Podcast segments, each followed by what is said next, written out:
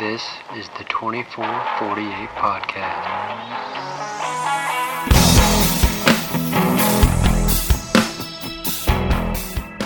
What's up, everybody? I'm Matt Broom, your friendly firefighting financial planner, and this is the 2448 Podcast. This show focuses on improving your finances, your side hustles, and moving the fire service forward through honest discussion. Let's get going.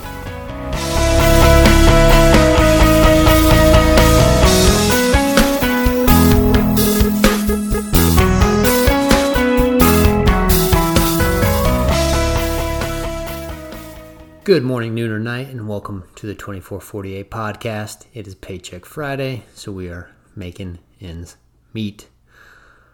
Uh, I know we took a, a show off this past Tuesday, really just because I forgot to edit an episode. My bad. Sorry about that. We'll be back to our normal scheduled Tuesday episodes this coming Tuesday. We got some great episodes coming up. I recorded an episode with Dr. Sarah Janke today. That was a fantastic conversation. Did one the other day uh, with my brother Jordan Weldon. Uh, I did one the other day with a gentleman named Gordon Graham from Lexipol. Some really great shows coming up, so stay tuned for those. We got a lot more planned as well. But today I want to talk about something that nobody really wants to talk about. And that's what's going to happen when you die. Specifically, what happens if you suffer an untimely death. What happens to your family financially? They're obviously going to be grieving emotionally. Uh, they're going to have a huge hole in their heart. Is that hurt going to be amplified by financial strain, or are you going to leave them better uh, off afterwards than what they were before? And that's not a topic that we really like to think about often. What happens to our families after we die? But it's something that you need to think about because it can be easily insured against. And I think life insurance is a conversation that many of us put off, well, sometimes indefinitely, but uh, but much longer than what we need to put it off for. And it's something that honestly is so cheap that there's no need to put it off to ensure the well-being of your family in the event you suffered an untimely death is well worth the 30 to 50 dollars that you're going to spend on a level term life insurance policy. So that's what I want to talk about today, life insurance. What kind you should be looking at getting, how much you should be thinking about, and who needs it. So that's the question. Do you or do you not need life insurance? Well, there's a very simple rule of thumb to determine whether you need life insurance. If someone depends on you economically, financially, you need life insurance. If your income is crucial to the well being of your household, you need to have insurance on your life, probably above and beyond what your employer offers or just to get outside of your employer in case you change jobs, probably just a policy outside of there. And when you think about does someone depend on you economically, that doesn't mean somebody who just that doesn't mean uh, just the spouse working. Uh, quite often, you know, firefighters can work 48 to support their household or work at the fire department and then have a side gig and you just have one spouse working the firefighter and then quite often the other spouse stays home with the kids. Well what happens if the non-working spouse were to pass away?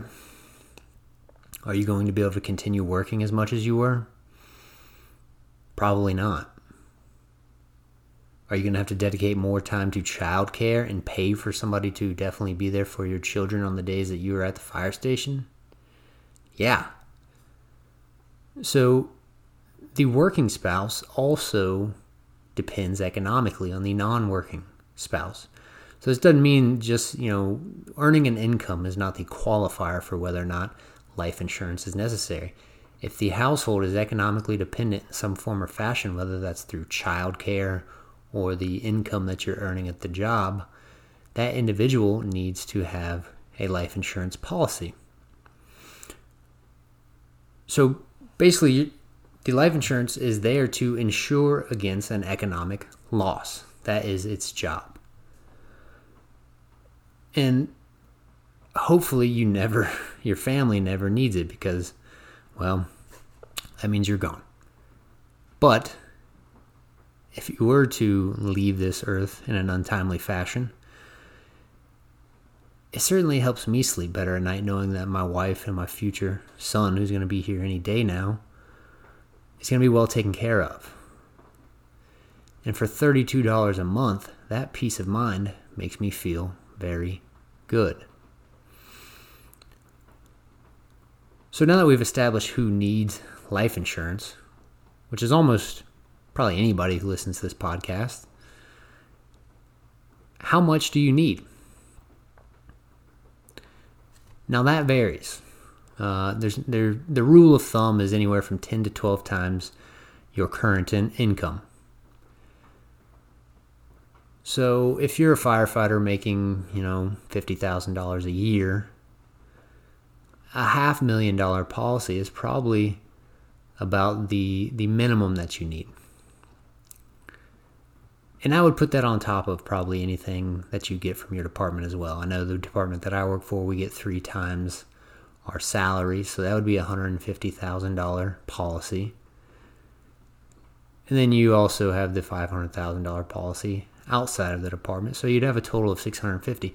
And that's right at that 10 to 12, you know, it's at the the 12x high end of the range there, slightly higher. But that's about right. But that depends because, you know, if uh if you're in a a two income household and you your house is paid off and your children are grown and out of the house and you have substantial assets, well, at that point, you're basically self insured.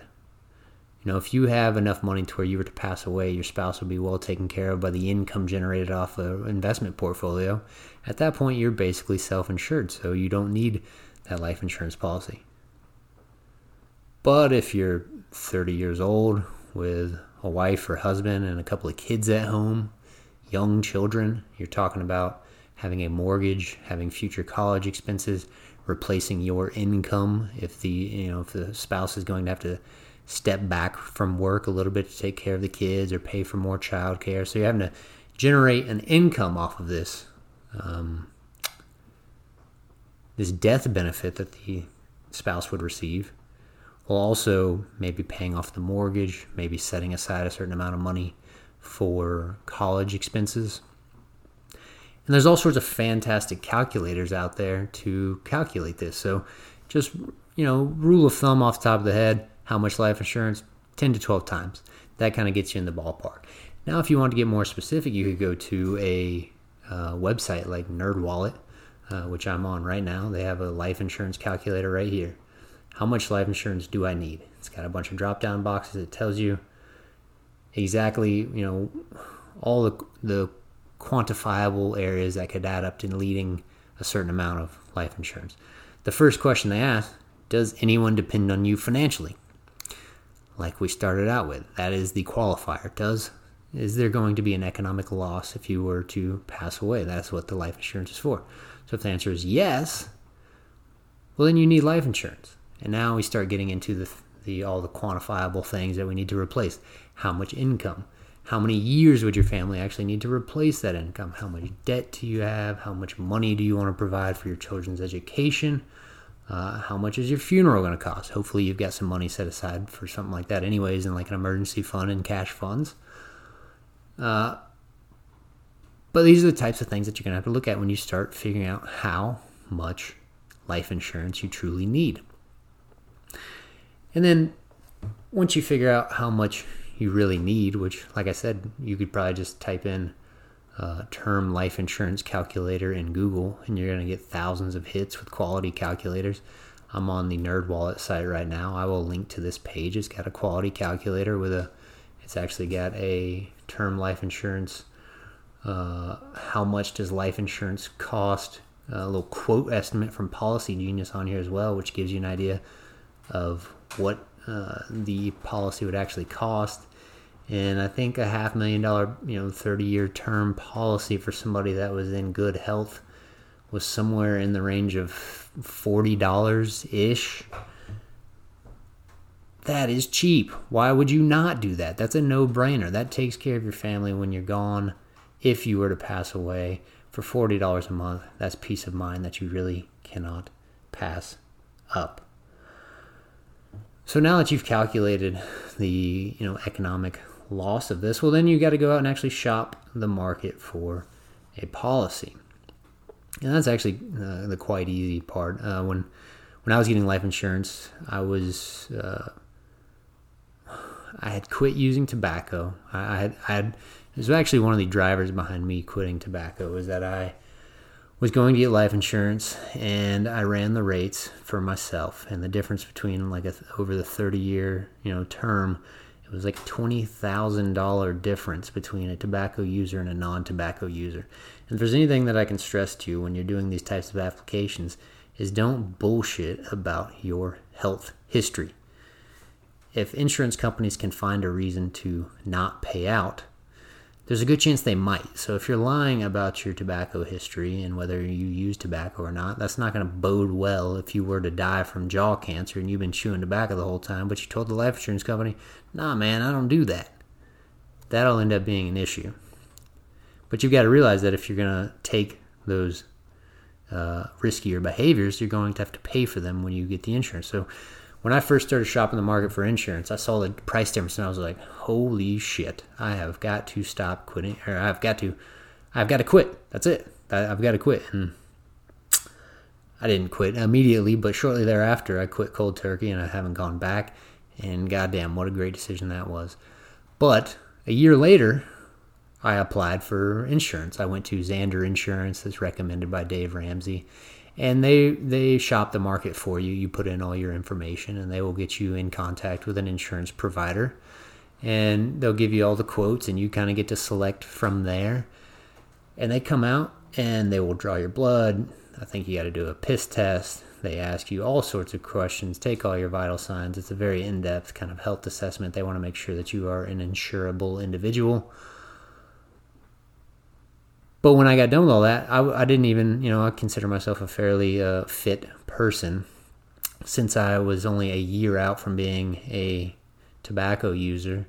I did not qualify for the premium pricing. I was uh, kind of at the second tier level there. And I think, if I remember correctly, it's, it's five years tobacco free before you can qualify for that premium level pricing. So hopefully, I'll still be in good enough shape at the five year mark to reevaluate my insurance needs and hopefully qualify for the premium pricing. So we'll see. But for a half million dollar policy, I'm paying like $32 a month. Come on, man. That I mean, that's just a no brainer. Don't put your family at risk over $32 a month. That's truly nothing. It's a drop in the bucket when you're talking about the well being of your family for years to come if something terrible was to happen and you not be there to provide for them. So that's who needs life insurance. Almost everybody, not everybody, but if you're married, with children, young children, if you have a mortgage, if you're married with a mortgage, you know, you're you're probably going to need a, a level term life insurance policy. And that's what I suggest you look into.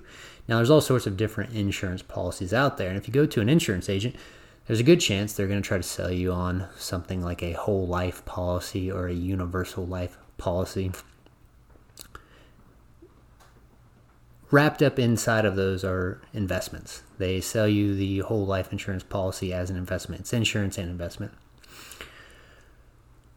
Just for example's sake, uh, I think I looked this up earlier. The whole life insurance policies, I think they might average, I don't know, on the high end, maybe 3 or 4% on average returns every year.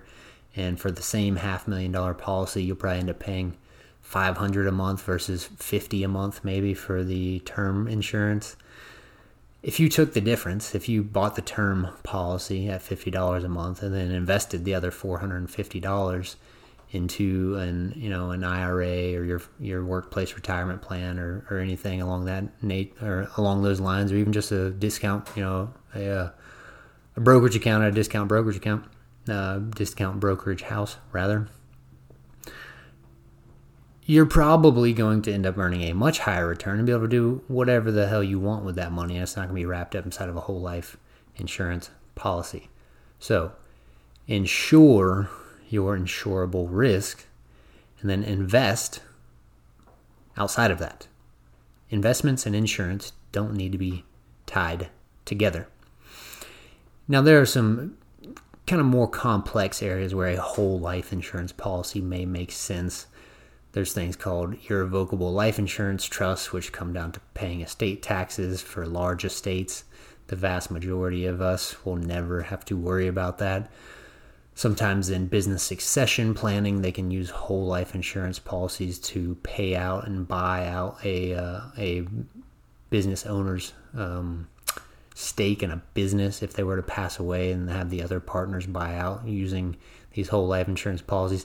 So there's things like that where the whole life insurance policy could make sense, but for just everyday people like you and I, insuring against the economic loss that our family would face if we were to die is most easily accomplished by using a level term life insurance policy. And they are very cheap. So that works out well. But you also have to take into account that it is a term policy, which means you have to plan for the future when that policy lapses and goes away.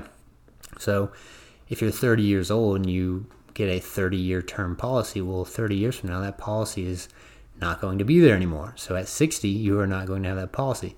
So the idea is that by age 60, you have your house paid off, you have a large nest egg within your investment accounts, and you no longer have an insurable risk because you've lived your life in a manner to where you have plenty of investable assets, you do not have any debt, and if you were to pass away at that point, your spouse is not facing a severe economic loss. So, plan for the future so that the once the term life insurance policy lapses, there is no more insurable risk left. And with that being said, just if you know if you don't have life insurance and you feel like some of this is speaking to you, if you're a firefighter with a, a wife and kids at home or a husband and kids at home, and you're hearing this and you're thinking like, wow, I know I've got some life insurance through my employer. Is that enough? If you're asking yourself, is that enough? Do some research. Go, you know, click on the link that I'm going to put in here, linking to this NerdWallet calculator. See how much you really need. Think about it. What is your, you know, your income times 10 to 12? Do you have that much insurance? Because at a bare minimum, that's probably what you need. And then if you're talking about you know, uh, paying for your children's college and paying off mortgages and things of that nature, it's probably going to be even more than that. And for the cost, it's most likely well worth it, well worth the peace of mind for certain. So go to the trusty dusty Google, type in how much life insurance do I need? Or uh, go to Zander Insurance and fill out their life insurance quote form. Or I, am not familiar with Policy Genius, but I'm looking at this how much does life insurance cost um, calculator here on this NerdWallet uh, blog post, and you know maybe go check out Policy Genius. I'm not familiar with them, but they may that might be a quality place to to get some resources when it comes to obtaining a life insurance policy. So take some time, research it, take care of your family. You know, if your family's using this, you're going to be dead and gone. Like I said at the beginning, of this, there's going to be a huge hole in their heart. They're going to be emotionally a wreck. They don't need to be a financial wreck as well. Give them a gift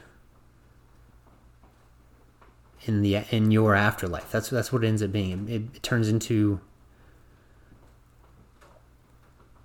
the last good deed that you were able to do for your family was being responsible enough to purchase a term life insurance policy that made sure that they were economically taken care of long after you were gone. And I know that's something that none of us want to think about. What happens to our families after we're gone? What happens if, you know, I got to go to work tomorrow morning? What happens if I run off the side of the road and leave my wife and unborn child behind? Well, it's not going to be pretty. But money's not going to be a problem. And I made sure of that. And you should too.